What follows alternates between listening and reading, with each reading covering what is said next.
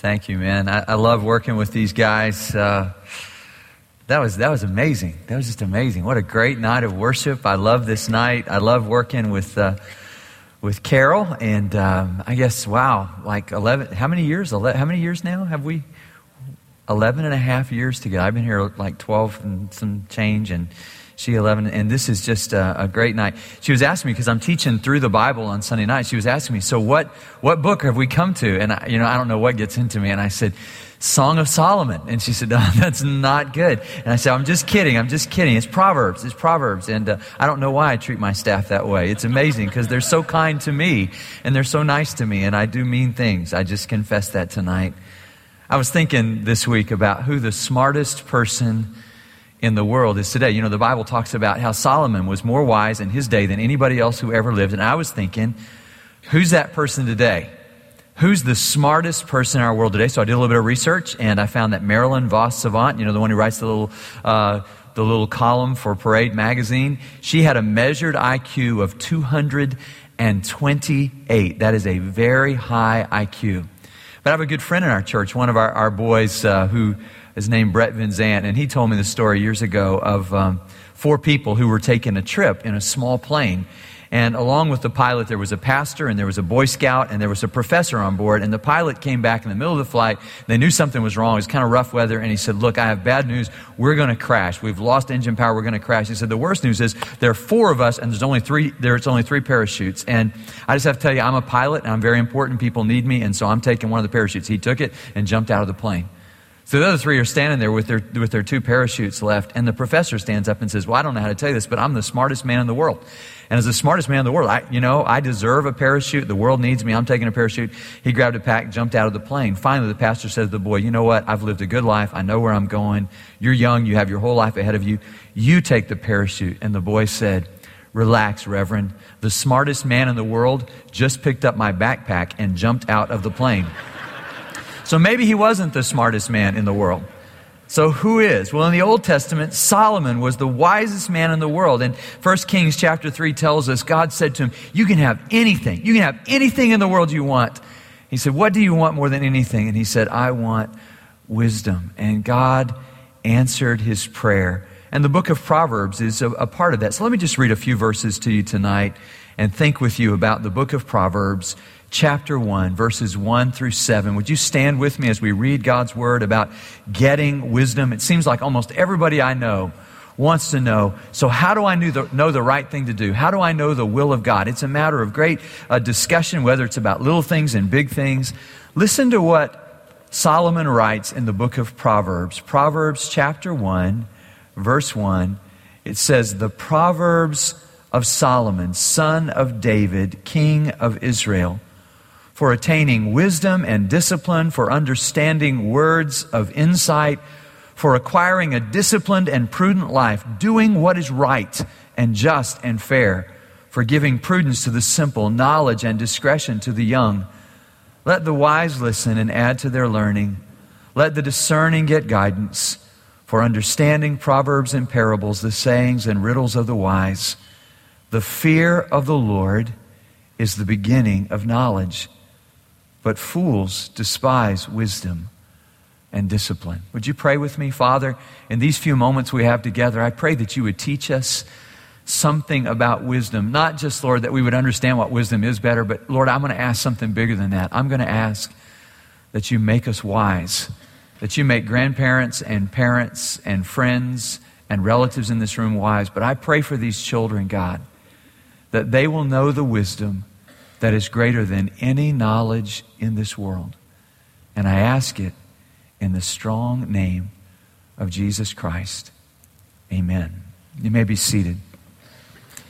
When we think about Solomon's life, we think about two things. Uh, we think about worship and we think about wisdom because it was Solomon who built the temple, which became the center of worship. And really, Solomon lived in the time of the pinnacle, the height of worship. The people were, were practicing the sacrificial system, the way that God designed for it to be. And at the same time, there was this uh, wisdom in Solomon's life. God gave him what he asked for, and he records it here. And the thing about Solomon is, you need to know, he, he had a thousand wives. and with a thousand wives, actually 700 wives and 300 concubines to be more specific. Um, he had lots of kids. And as these kids came up, he wanted them to have wisdom as well. And so he wrote these words so that his children and their children and the generations that follow, coming right down to our children, would have access to some of the greatest wisdom in the world, the wisdom that actually comes from God. And the key to wisdom, as Solomon describes it here, is relationship with God. I mean, Solomon knew about everything. He knew about nature. He knew about the stars. He knew about so many, he wrote so many songs. He did lots of things. But the great thing about Solomon was he knew the Lord. So when he says the fear of the Lord is the beginning of knowledge here in verse 7. Later in chapter 9, verse 10, when he says the fear of the Lord is the beginning of wisdom. In the first nine chapters, what he's saying in a sort of manual to his kids is, I want you to get wisdom at all costs. It is, as we heard in this song, wisdom is a, is like a woman who calls you and gives you what you need. And so pursue wisdom, he says, and seek wisdom. And the wisdom you need, he says, you can just write this down. The wisdom we need flows from the fountain of relationship with God. And if you could want something for your kids, because I mean, I've got kids. One of them read earlier tonight. I've got two boys and a daughter now. And I just tell you, when I think about what I want for them, my ambitions for them over the years have changed somewhat because there was a time when um, my goal for them was, you know what, I want them to um, make the highest grades and get the highest SAT and get into the best universities. And I just want them, you know, to do all of this. And I can really simplify what I want for my kids these days. I want them to know the Lord.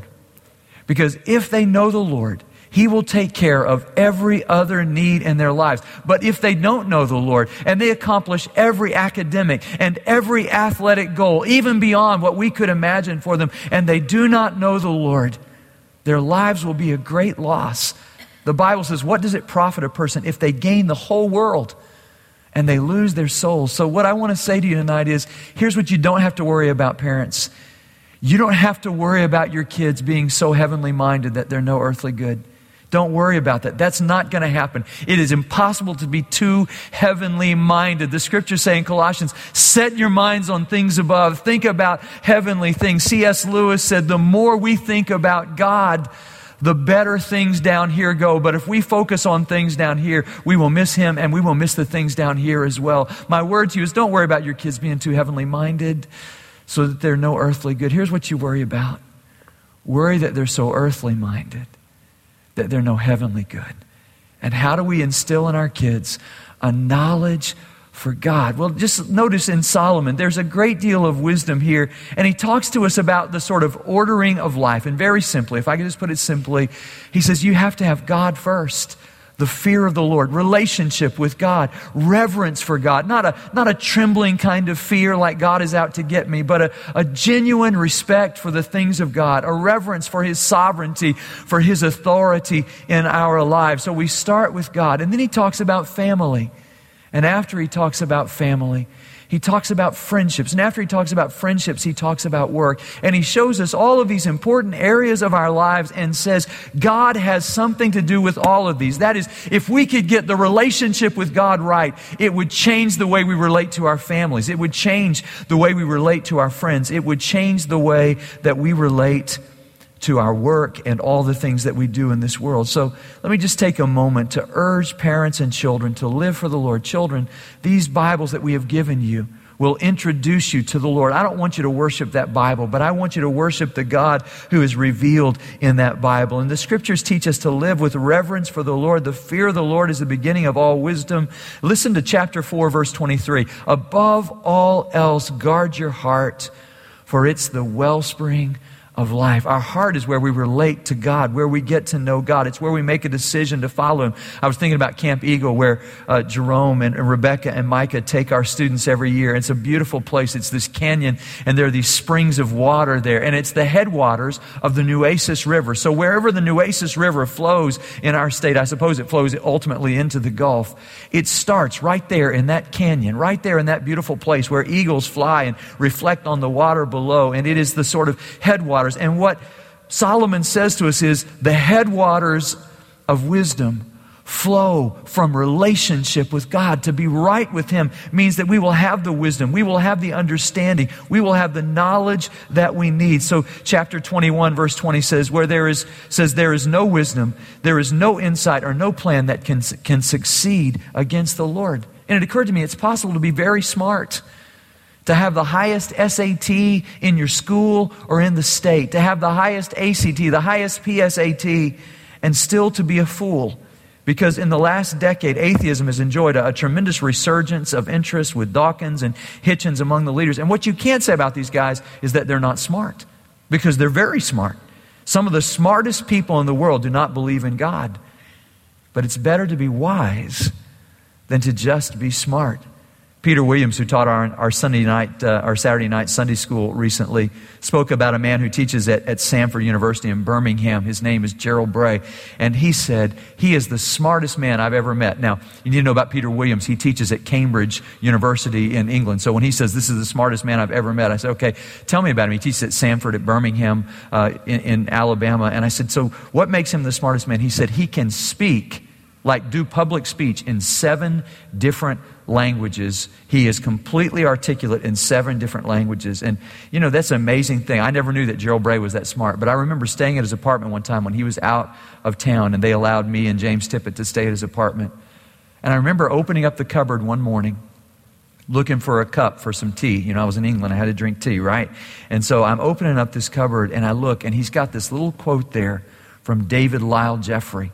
And the quote simply tells the story of a woman in England who wakes up in the morning and bows on her knees before the hearth and prays, and how God takes that one prayer of that one woman and weaves it like a golden thread into the tapestry and brings revival in the country of England. And it all starts with one woman who prays. And I thought about that when he said that about Gerald Bray, and I thought he's not only smart, but he's also very wise. In wisdom, we also focus on God's plan for our family. So the scriptures teach that we're to live faithfully with our wives, and he's going to emphasize that again and again live faithfully with our husbands in the early chapters, but particularly particularly in Proverbs chapter 5, it says, Be careful not to get caught in adultery because adultery will lead you to death.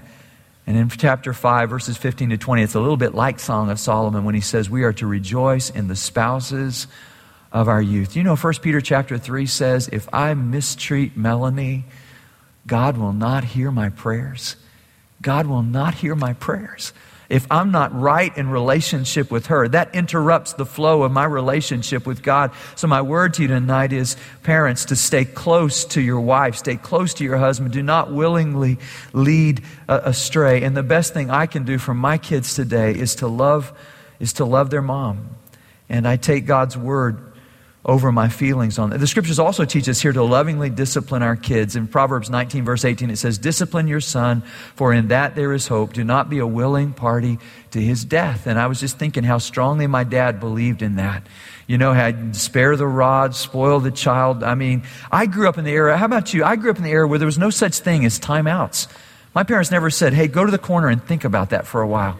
If you've grown up in that age, you have grown up in, a, in, a, in, an age of great favor where you were spared a great deal. Just take my word for it. I mean, my dad, he believed in, in not sparing the rod so that he didn't spoil the child. And I would just say about that, the scriptures teach that we're to discipline our kids, that we are to discipline them. And if we discipline them, we are loving them. And if we don't love our kids, that's that a way of showing that we don't love them is by refusing to discipline them.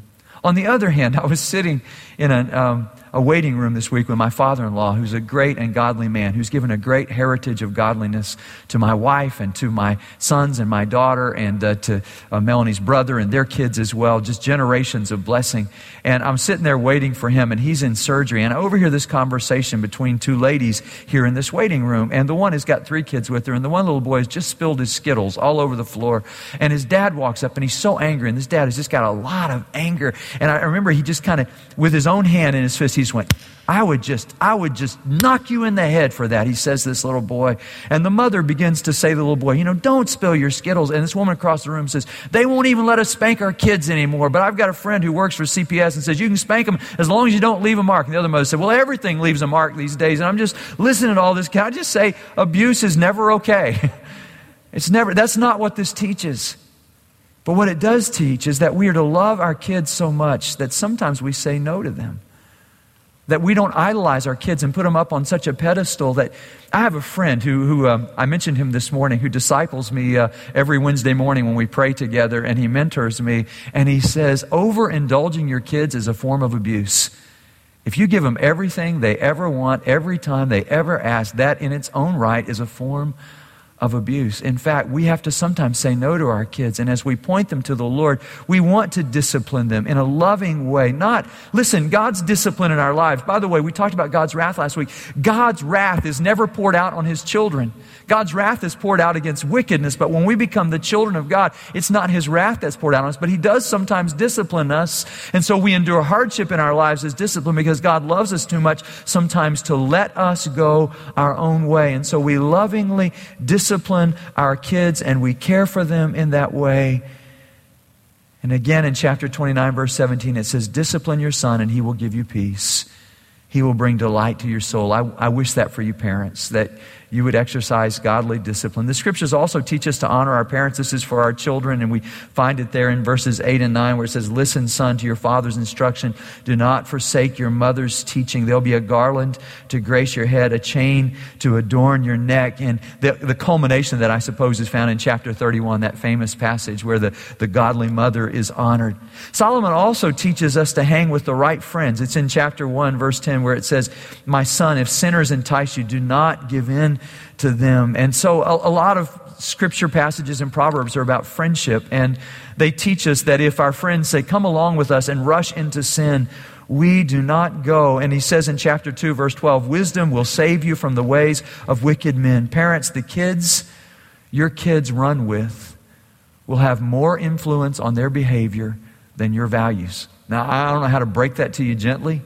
But just as one who has uh, raised uh, teenagers, I would just say to you the kids that your kids run with will have more influence on them than all the things that you teach them. So you have every right to monitor that and to care about who those other persons are who are influencing them. But while I'm saying that, can I just ask parents, with whom do you have friendship?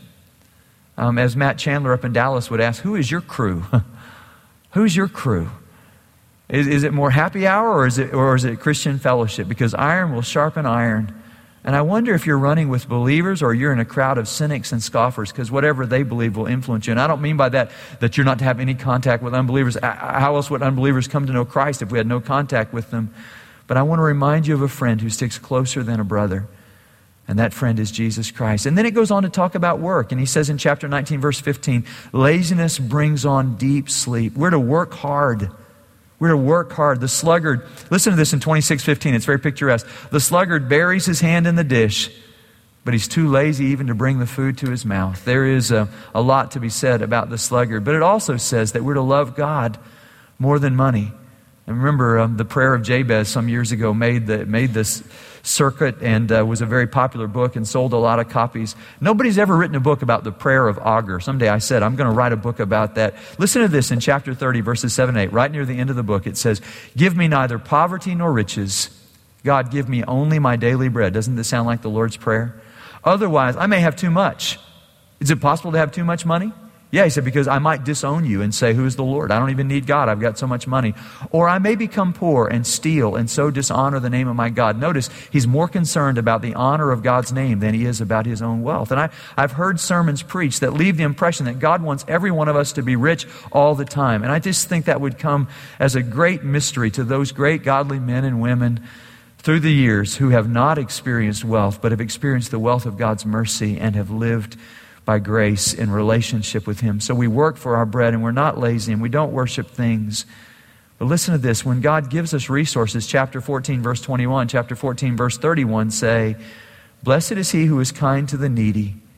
He, he who oppresses the poor shows contempt for their, their makers. A balanced view of wealth says we are to care for the poor. And the book of Proverbs teaches that. And I'm just saying to you, there is enormous wisdom in this book for our lives. And it offers practical help about practical things, about relationship with spouse, about relationships with kids and parents, about, about our friendships, about wealth. And I've told you before that my pastor, when I was in high school, invited the youth in our church to start on the first day of the month. I think it was July, but whenever it was, it was one of those 31 day months and start and read Proverbs 1 on that day, and then read Proverbs 2 on the second, and by the end of that month, we would have read the book of Proverbs. And I just want to tell you tonight this particular book in the Old Testament has influenced my thinking about right and wrong as much as any book in the Old Testament. I've read it so many times that it's become a part of me.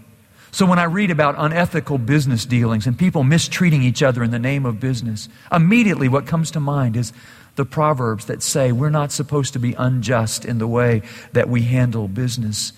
It has influenced my ethics, it's influenced my relationships, the right way to treat um, my wife, and the right way to pick friends. But here's what I want you to know about the book of Proverbs. Even though Solomon was incredibly wise, if you read in 1 Kings chapter 11, 1 Kings chapter 3 says he asked God for wisdom and God gives it. 1 Kings chapter 11, by the way, chapter 11 was really bad for the David and Solomon family. 2 Samuel 11, David and Bathsheba. 1 Kings chapter 11, Solomon, however, loved many strange women. That's the King James Version. He had many, really, literally, foreign wives. And the very things that he warned his sons don't let wealth capture your heart. Don't let um, a, a, spouse lead your heart away from God. And yet he failed at that very point. So it's a good thing to listen to the wisdom of the book of Proverbs. But I'll just be honest with you tonight and tell you we need more wisdom than Solomon had to offer we have to live with the wisdom of a Savior. And so I had Chase uh, read Luke chapter 2, verse 40 says, Jesus grew in wisdom. He grew in wisdom. And when he grew up at the age of 12, he went to the temple and he had so much understanding that not only was he asking the religious leaders questions, but they were asking him questions. He knew the Word of God. He had built it into his heart and into his life. And when he went to the temple, listen, listen, that, that temple was the temple that was built in the same place that Solomon's temple was built. Many years later, after it was destroyed, it was rebuilt by Herod. And there, as Jesus grew in wisdom, he asked and answered questions from the spiritual elite in Jerusalem. What I mean to tell you is Jesus perfected worship because he was the temple. He's where the presence of God was. If you wanted to know where God was, all you needed to do was look at Jesus, and it's still that way. But he also perfected wisdom. So later, when a group of people wouldn't listen to him, Jesus said to them, You know, you will be condemned by the generations before because um, the Queen of Sheba came to Solomon because she was looking for wisdom. And listen to what he said in Luke 11, verse 31 One who is more wise than Solomon is with you now, and you are not seeking my wisdom. Whoever had better relationship with God than Jesus, who was the Son of God? It was perfect relationship. And that's why Paul would write to the church in Corinth and simply say to them, because of God, you are in Christ Jesus, who has become for us wisdom from God. That is our righteousness, our holiness, and our redemption. So if you're wondering tonight, how will I know how to do the right things? Well, listen to what the scriptures say. James chapter 1, verse 5 says, if you lack wisdom, just ask God. He'll give you the wisdom you need. But it's even better than that because the Spirit of God lives within us. If you want to know how you're going to know the right thing to do, how will your children someday, when they're facing a really difficult temptation or a great challenge, how will they know the right thing to do? And the answer is, how will I know what to do? How do I know the will of God? The answer is Jesus. Because if I have right relationship with Him, that becomes the headwaters, that becomes the fountain of truth in my life. And better than a book, even better than the great book we have given to your children, is the author of that book who wants to live in our hearts and lives. And parents, if we come to know God, we will have the wisdom we need. And we'll be able to share that wisdom with our children until they have Christ in their hearts, who becomes to us. Listen to 1 Corinthians chapter 1, verse 30.